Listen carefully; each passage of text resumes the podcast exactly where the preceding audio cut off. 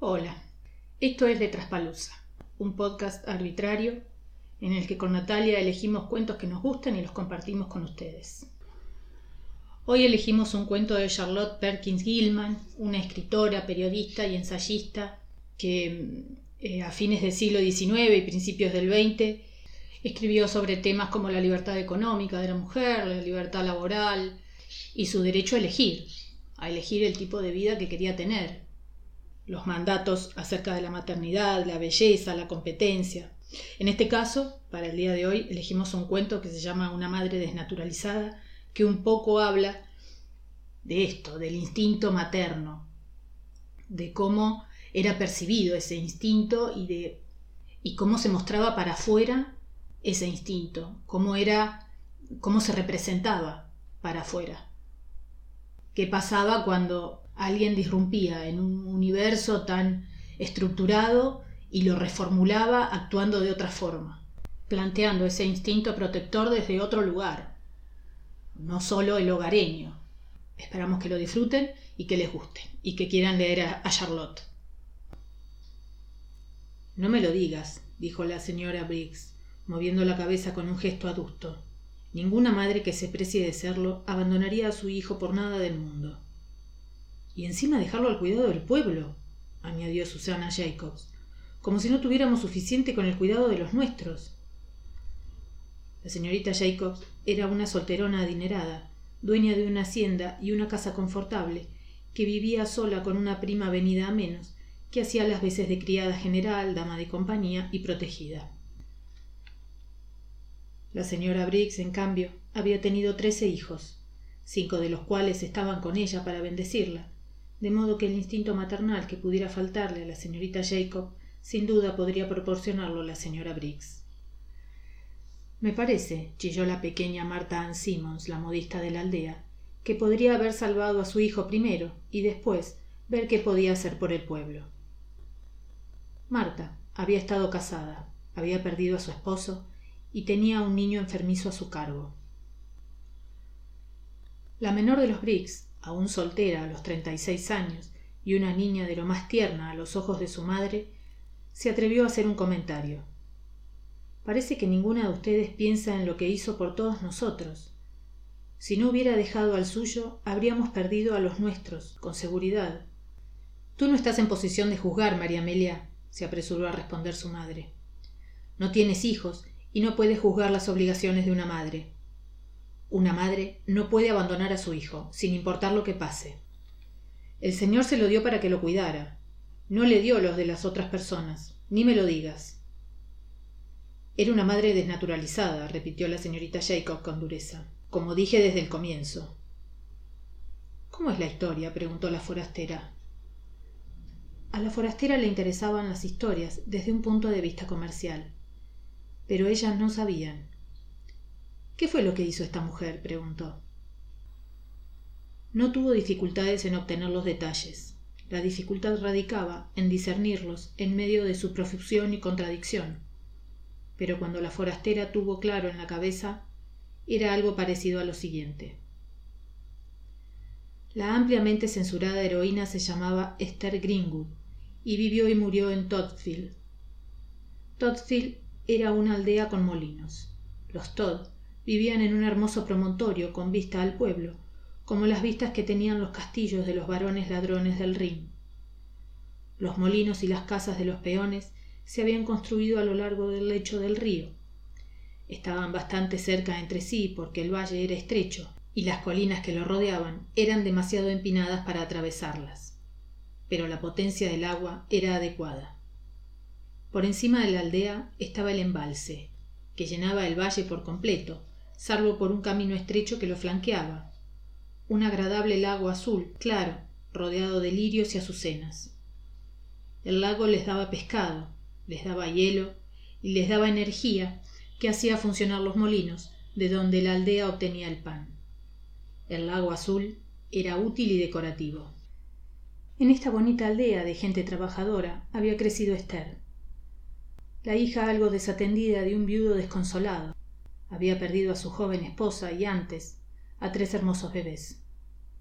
Esther fue quien le quedó y su deseo era que tuviera todas las posibilidades. Eso fue la que la afectó en primer lugar, le explicaron con entusiasmo a la forastera. Nunca supo lo que era tener una madre y se crió como un marimacho. Solía vagar por el campo millas y millas, aunque hiciera mal tiempo, como una india, y el padre no aceptaba ningún tipo de consejo. El tema derivó en una discusión acalorada. El irresponsable padre, aparentemente, era médico. No el que aceptaban ellas, el médico residente del vecindario, sino un médico extraño, con opiniones. Las cosas que defendía jamás se habían escuchado, explicó la señorita Jacob. Casi no recetaba medicamentos. Decía que la naturaleza era lo que curaba. Él no podía hacerlo. Y él tampoco pudo. Eso quedó claro, asintió la señorita Briggs. Piensen en su esposa y sus hijos muriendo en sus manos, por así decirlo. Doctor, cúrese a sí mismo, digo yo. Pero, madre... terció María Amelia. Dicen que ella era inválida cuando se casaron y los niños murieron de poli... poli... ¿Cómo se llama eso que no tiene cura?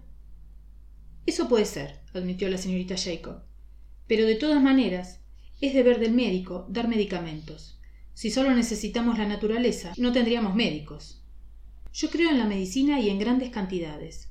Siempre les di a mis hijos buenas purgas, en primavera y en otoño. Estuvieran o no enfermos, solo para estar segura, y si tenían algo, les daba más. Nunca tuve nada que reprocharme en ese sentido, dijo la señora Brick con firmeza. Luego, haciendo una suerte de concesión al cementerio familiar, añadió con afectada devoción: el Señor da y el Señor lo quita. Si hubiera visto cómo vestía a esa niña, prosiguió la señorita Jacob, era una deshonra para el pueblo. De lejos no se sabía si era un chico o una chica. Y andaba descalza. El padre dejó andar a esa criatura descalza hasta que era tan grande que nos daba vergüenza verla. Resultaba que una infancia saludable en contacto con la naturaleza había hecho de Esther una muchacha muy distinta en su juventud a las damiselas sumisas y obedientes de la pequeña aldea. Quienes la conocían un poco la querían mucho y los niños del pueblo la adoraban.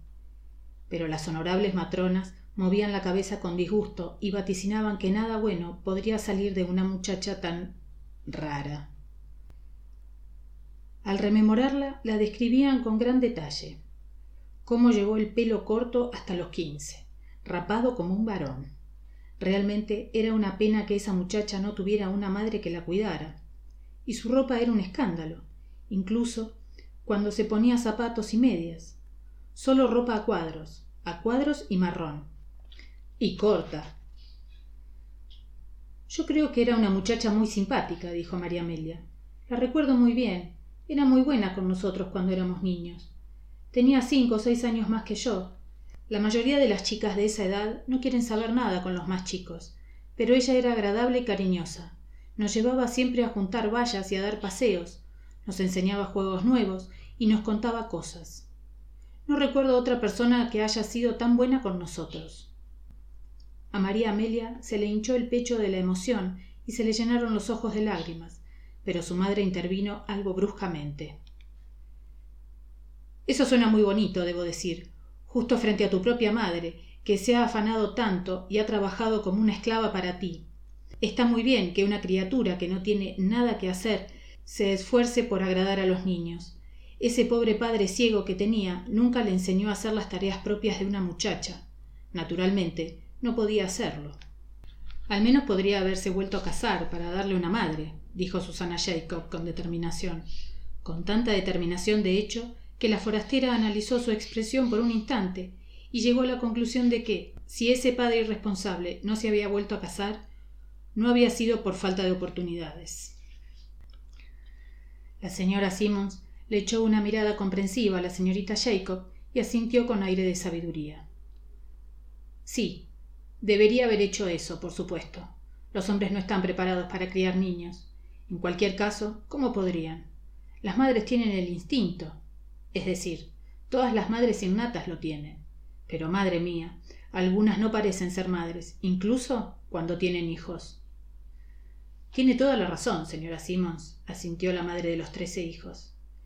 Es un instinto divino, creo yo. Me dan pena los niños que carecen de eso. Ahora, esta Esther... Siempre supimos que no era como las demás muchachas. Nunca parecieron importarle los vestidos, ni las compañías, ni las cosas que hacen las muchachas naturalmente, sino que andaba siempre correteando por las colinas con una pandilla de niños. No había niño en el pueblo que no corriera detrás de ella. Llevaba más problemas que un niño pequeño a las familias. Los chicos se la pasaban repitiendo lo que decía la tía Esther y contaban a sus madres lo que hacía la tía Esther, y ella no era más que una muchacha. Vamos, de verdad parecía que le importaban más esos niños que los pretendientes o cualquier otra cosa. Eso no era normal. —Pero se casó, ¿no? —preguntó la forastera. —¿Casarse? Sí, al final se casó. Todos pensábamos que nunca lo haría, pero se casó. Por las cosas que le había enseñado su padre, parecía que le había quitado toda posibilidad. Realmente es terrible cómo educó a esa muchacha. —Como era médico —señaló la señora Simmons—, supongo que era distinto. —Por más médico que fuese —interrumpió intransigente la señorita Jacob—, es una auténtica vergüenza educar así a una jovencita. —María Amelia —dijo su madre—, alcánzame mis sales aromáticas. —Están ahí, en el cuarto de huéspedes, me parece. Cuando vino tu tía Marcia, tuvo uno de sus episodios, ¿te acuerdas? Y pidió sales. Fíjate en el cajón de arriba de la cómoda. Deben estar ahí. María Amelia, con treinta y seis años y todavía soltera, se retiró diligentemente, y las damas se acercaron más a la forastera. —Es lo más escandaloso que escuché en mi vida —murmuró la señora Brigg—. ¿Puede creer que él, su padre, le enseñó a su hija cómo vienen al mundo los bebés? Se hizo un silencio intenso. —Así fue —metió la cuchara entusiasmada la modista—, con lujo de detalles. Fue verdaderamente horrible. —Le dijo —continuó la señora Brigg— que él esperaba que fuera madre y que debía saber lo que implicaba. —Lo esperó un comité de damas en la iglesia. Señoras casadas, todas mayores que él —explicó la señora Jacob con seriedad—. Le dijeron que estaba generando un escándalo en el pueblo. —¿Y qué cree que dijo él? Se hizo otro silencio intenso. Se oyeron los pasos de María Amelia, arriba, que se acercaba a la escalera. —No están ahí, mamá. —Bueno, fíjate en la cómoda alta y en el cajón de arriba. Tienen que estar por ahí —respondió la madre. Luego, en un susurro sepulcral, nos dijo... —Sí, señora, yo formaba parte del comité. Nos dijo que hasta que las mujeres jóvenes no supieran lo que les esperaba con la maternidad, no serían capaces de elegir un padre para sus hijos. Esa fue su expresión, elegir un padre. Linda cosa para que piense una jovencita. Un padre para sus hijos. —Sí. Y no solo eso —añadió la señora Jacob, quien, aunque no formaba parte del comité, parecía estar al tanto de sus operaciones—. Les dijo —la señora Brigg le hizo señas para interrumpirla y continuó rápidamente—. Le enseñó a esa muchacha inocente acerca de la enfermedad maldita. De verdad. —Es cierto —dijo la modista—. Y además salió a la luz. Lo sabía todo el pueblo. No había un hombre aquí que fuera a casarse con ella después de eso. La señorita Jacob insistió para continuar el relato. Entiendo que dijo que lo había hecho para protegerla. Protegerla, justamente, del matrimonio, como si algún hombre quisiera casarse con una joven que conociera todo lo malo de la vida. A mí me criaron de otra manera, se lo aseguro. —Las jóvenes deben conservar su inocencia —proclamó la señora Brigg con solemnidad—. Cuando yo me casé, no sabía más de lo que me esperaba que un niño por nacer, y todas mis hijas fueron criadas de la misma manera. Luego, cuando María Amelia regresó con las sales, continuó con un tono más alto. Pero al final se casó, y se consiguió un marido de lo más raro. Era artista o algo así. Hacía dibujos para las revistas y cosas por el estilo. Y dicen que se conocieron en las colinas. Eso fue lo primero que se supo aquí. En todo caso, los dos yendo de aquí para allá, él con sus cosas para pintar. Se casaron y se fueron a vivir con el padre de Esther, porque ella había prometido que no lo dejaría solo, y él dijo que no le importaba dónde vivieran, que él podía hacer su trabajo en cualquier lugar. Se los veía muy felices juntos, dijo María Amelia. ¿Felices? Bueno, quizá lo fueran, supongo. Era una familia bastante rara, creo. Y su madre movió la cabeza mientras pensaba en el pasado. Le fue bien durante un tiempo, pero el padre murió y esos dos... Bueno, no lo llamaría cuidado del hogar. ¿Cómo vivían? No, dijo la señorita Jacob. Pasaban más tiempo al aire libre que en la casa. Ella lo seguía a todos lados, y para demostrarle abiertamente su afecto. Todas mostraron su desaprobación categórica ante este recuerdo, todas menos la forastera y María Amelia. Tuvo una hija, continuó la señora Brigg, y era espantoso ver cómo descuidaba a esa niña desde el principio. Parece que nunca tuvo ningún tipo de sentimiento maternal. Pero pensé que había dicho que le gustaban mucho los niños, objetó la forastera. Oh, los niños, sí. Se ocupaba de cualquier mocoso de cara sucia del pueblo, hasta de los canadienses. La veía una y otra vez con todo un tropel de niños de obreros de los molinos alrededor, yendo de picnic o algo. La escuela al aire libre la llamaba. Ese tipo de ideas tenía. Pero cuando se trataba de su propia hija... ¡Ay! Aquí la voz de la oradora se hundió en un silencio de horror. Nunca tuvo ropa de bebé para ella. Ni una media. La forastera estaba interesada. ¿Qué hacía con la criatura? Solo Dios sabe, respondió la señora Brigg. Apenas nos dejaba verla cuando era pequeña. Le daba vergüenza también, estoy segura. Pero ese era un sentimiento extraño para una madre. Yo estaba tan orgullosa de mis bebés y los tenía tan bonitos. Me quedaba despierta toda la noche para coser y lavar, pero todos mis hijos se veían bien. Y sus pobres ojos viejos se llenaron de lágrimas mientras pensaba en las ocho tumbitas en el cementerio, que hasta el día de hoy no habían dejado de mantener bonitas. Dejaba que esa criatura rodara por el pasto como un cachorrito, casi sin ropa. Vamos, las indias se ocupan más. Los tienen de punta en blanco para los hechizos. A esa niña la trataban peor que a un indio. Todos hacíamos lo que podíamos, por supuesto. Nos parecía lo correcto, pero ella se ponía odiosa y tuvimos que dejar de hacer. —¿La niña murió? —preguntó la forastera. —¿Murió? No, por Dios. Es esa que vio pasar, una chica robusta también, que parece que va a criarse bien, gracias a la señora Stone. La señora Stone siempre quiso mucho a Esther. Es una bendición que haya perdido a su madre. De verdad lo creo. Cómo sobrevivió al trato que recibió es algo increíble. Vamos, esa mujer nunca pareció tener ni una pizca de amor maternal. Parecía que seguía queriendo a los otros niños tanto como antes de tener a su propia hija, y eso es antinatural. Lo que pasó fue lo siguiente.